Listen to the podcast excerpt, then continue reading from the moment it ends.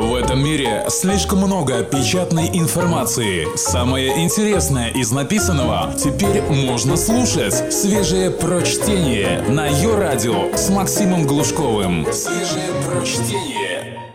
Всем привет! Как радио, так и подкаста слушателям. Сегодня я принес вам благую весть. Название выпуска «Жирный ренессанс». Бояться жирного? It's so 1955. В новом выпуске Journal Club Николай Кукушкин объясняет, каким образом жирная пища может уберечь от старения. Источник высокожирной диеты ИНАТ активирует СИРТ-1 и предотвращает преждевременное старение при синдроме Кокейна. Цел метаболизм. Всю жизнь нам говорили, что жирное – это вредно. Но последний год научное сообщество только и жужжит о том, что опасность жира сильно преувеличена. И хотя и есть его неограниченных количествах, как и все остальное, точно не надо. Народное восприятие жира, как ядовитого вкуса химиката, пора менять. Мы боимся жира, потому что не хотим, чтобы он свисал с боков. Это неправильная аналогия.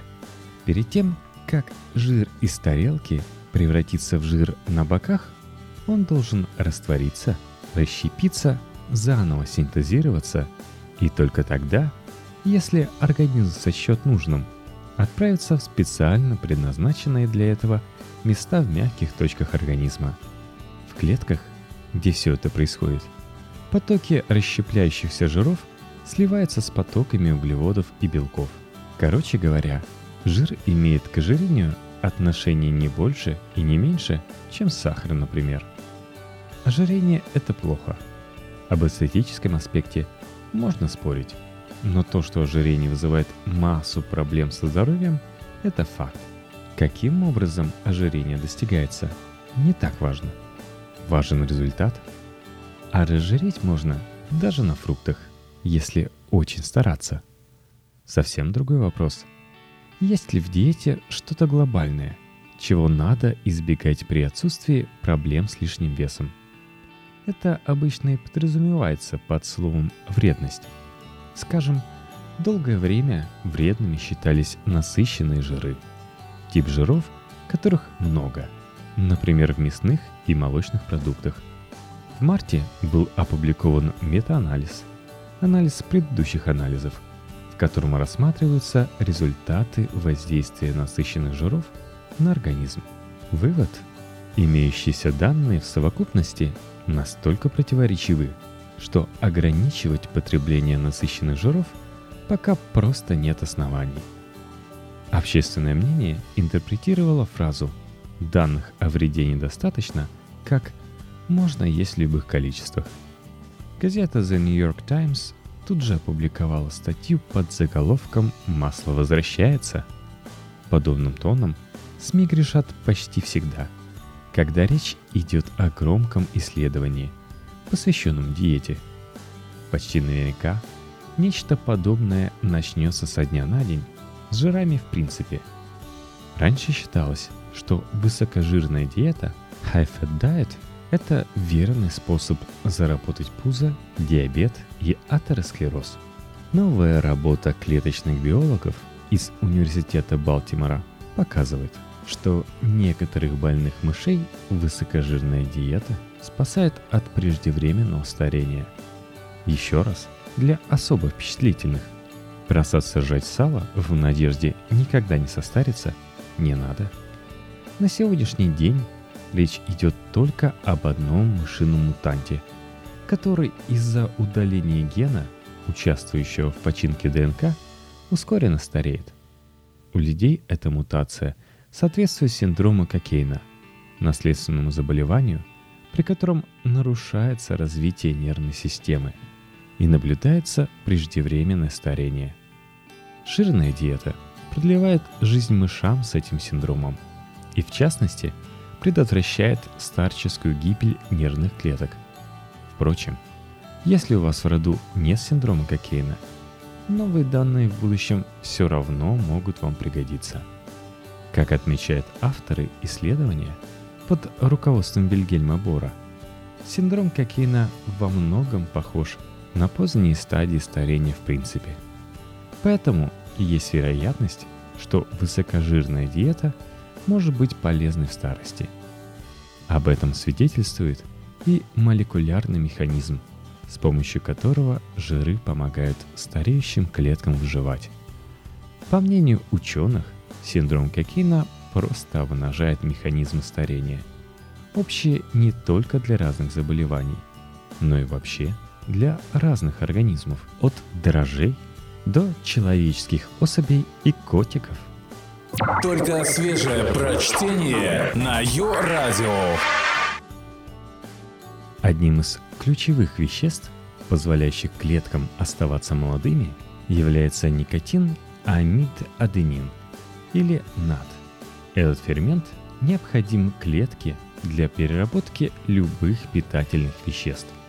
В первую очередь он производится и потребляется в клеточных энергостанциях – митохондриях. Для нормальной работы клетки митохондрии должны быть в постоянной связи с ядром, где производится большая часть митохондриального оборудования. Ядро должно знать, что митохондриям нужно. Как выяснили в этом году гарвардские биологи из группы Дэвида Синклейра, такая связь митохондрий и ядра обеспечивается именно уровнем НАД. Если его становится мало, ядро перестает снабжать митохондрию запчастями. Видимо, сигнал «низкий уровень НАД» воспринимается ядром как тяжелые времена. Снижение НАД в клетке – это как снижение ВВП в стране – замедляется все бурление жизни и энергообмен.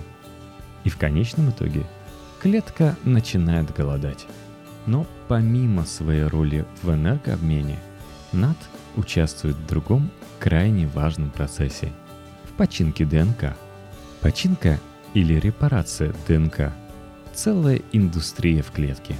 ДНК постоянно мутирует и ломается, и ее все время надо исправлять и проверять. Один из белков, который этим занимается, называется PARP-1. Он находит сломанные места в ДНК, садится на них и выращивает на себе дерево из молекул НАД. Обычно это дерево привлекает другие белки, которые выталкивают PARP-1 с места поломки и переходят к делу, собственно, починки ДНК. То есть дерево НАД – служит сигналом, приглашающим монтажников на место поломки.